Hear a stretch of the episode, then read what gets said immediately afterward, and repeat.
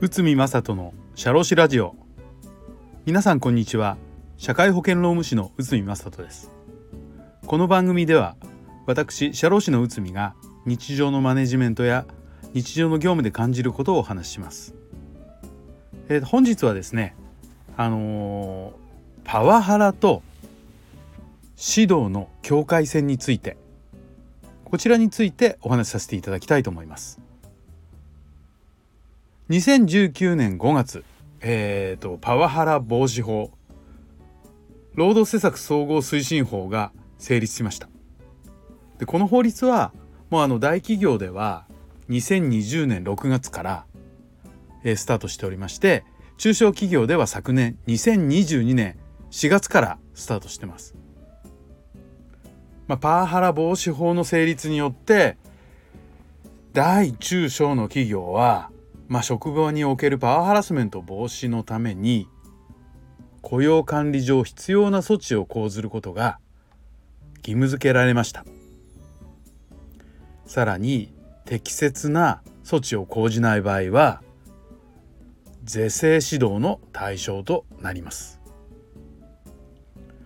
まあそういったところで非常にこのパワーハラスメントパワハラパワハラに関してこう皆さんいろんなところで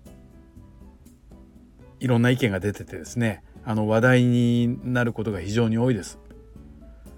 で実際にですねパワハラの研修パワハラが一体どういったものなのか改めて社内で学びましょうということで多くのクライアント企業さんから研修依頼は、えー、受けております。で実際に、えーといろんなところでそういったお話をさせていただきました。まずはこのパワハラについてこういったことがパワハラなんですよっていうことを知るっていうことが一つポイントかなと。そしてあの会社としてパワハラは、えー、しないさせないというような宣言をこう伝えてですねあのパワハラ防止に社内で取り組んでますよとこういったことを皆さんに周知する社員の皆さんに周知するっていうことが一つポイントとなっております。えー、さらにですねあのもしパワハラが起こったりしてこう相談をしたいような社員の人の窓口として相談窓口を設けてくださいと。で相談窓口を設けたらあのもしそういった事象が発生した場合にですねどういった対処をするのかとそういった準備をしてくださいというような形でこのパワハラ防止法ので対応というのが各企業に求められているということです。で話をですねこのいわゆるパワハラについて、えー、どういったものなのかということなんですけどあのパワハラ防止法ではですね、えー、パワハラを3つの、えー、要件が満たすものということで話が出てます。まず一つは優越的な関係を背景としたこと。2番目に業務上必要かつ相当な範囲を超えた言動によりそして3番目就業環境を害することと。これは身体的もしくは精神的な苦痛を与えること。こういったことになります。でここで問題になるのがどのような言動がパワハラに当たるのか当たらないのかについてですまあ結局あのそこがポイントということでですね、えーと、いろんな会社で悩んでます。特にですねこれあの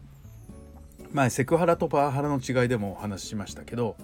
セクハラは受けた方がハラスメントと感じた、まあ、性的な言動によってハラスメントセクハラと感じた場合はセクハラに該当する可能性がかなり高いですがパワハラに関して言えば、まあ、いわゆる先ほどの3つの定義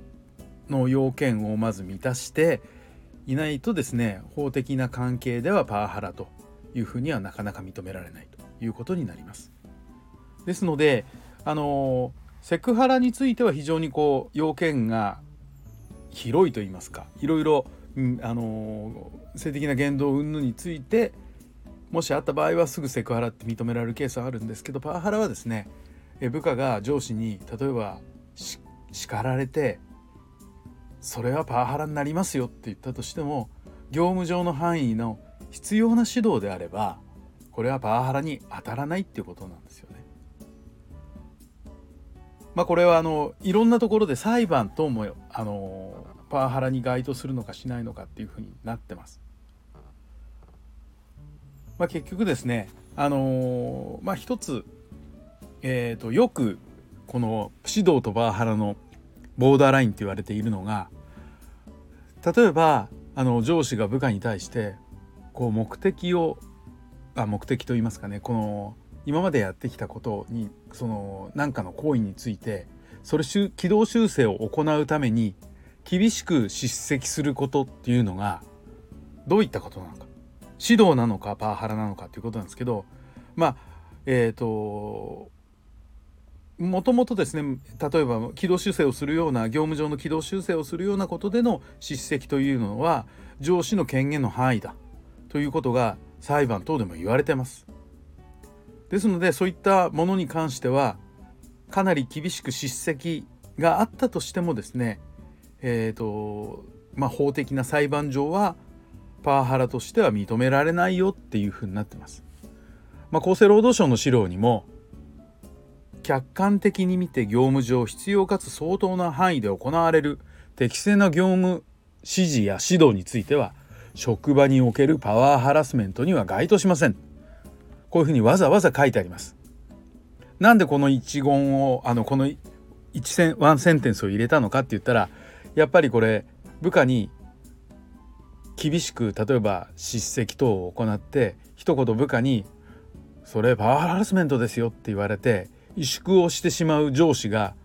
結構発生したからなんじゃないかなというふうに考えられます。でこのポイントを押さえておけば、まあ、線引きというのは可能なんじゃないですかね。だから押さえておきたいポイントとしては業務上明らかに必要な行為。そして業務を達成するために手段として不適切な行為。業務の目的を大きく逸脱した行為、まあ、こういったことがあのパワハラスメントになってますね。業務上明らかに必要な行為についてはもちろんパワハラじゃありませんけど、えーと、不適切な行為とか目的を大きくこう超えちゃった外れちゃった行為こういったことがパワハラにあります。まあ、そこで、えーと出てくるのがこの社会常識に照らして許されるのか許されないのかっていうところが出てきます。ですのでここはあのー、やっぱり業務の範囲っていうのはある程度かっちり会社としても例えばその現場としても、え一つ範囲付けをして範囲をこう明確にしてそれで、えー、と目的を伝えて例えば指導をする叱るとかそういったアクションをするっていうのがパワハラにならない一つの、えーと、作戦かなというふうに思います。であの現場でよく見るのがですねやっぱりパワハラに該当するような発発言っていうのはどうしてもこう勢いに任せて感情に任せて言ってることが多いのでそういったことをですね防げばパワハラと言われることがこう減るんじゃないかと考えております。はい今日は非常にちょっと難しいこの時間だけでちょっと語れない問題なんですけどパワハラと指導の境界線ということでお伝えしましたまあ法律が、えー、と今どんな会社にでもこのパワハラ防止法適用されておりますのでそういった意味でもですね皆さんもう一度考えていただければと思います本日はどうもありがとうございました。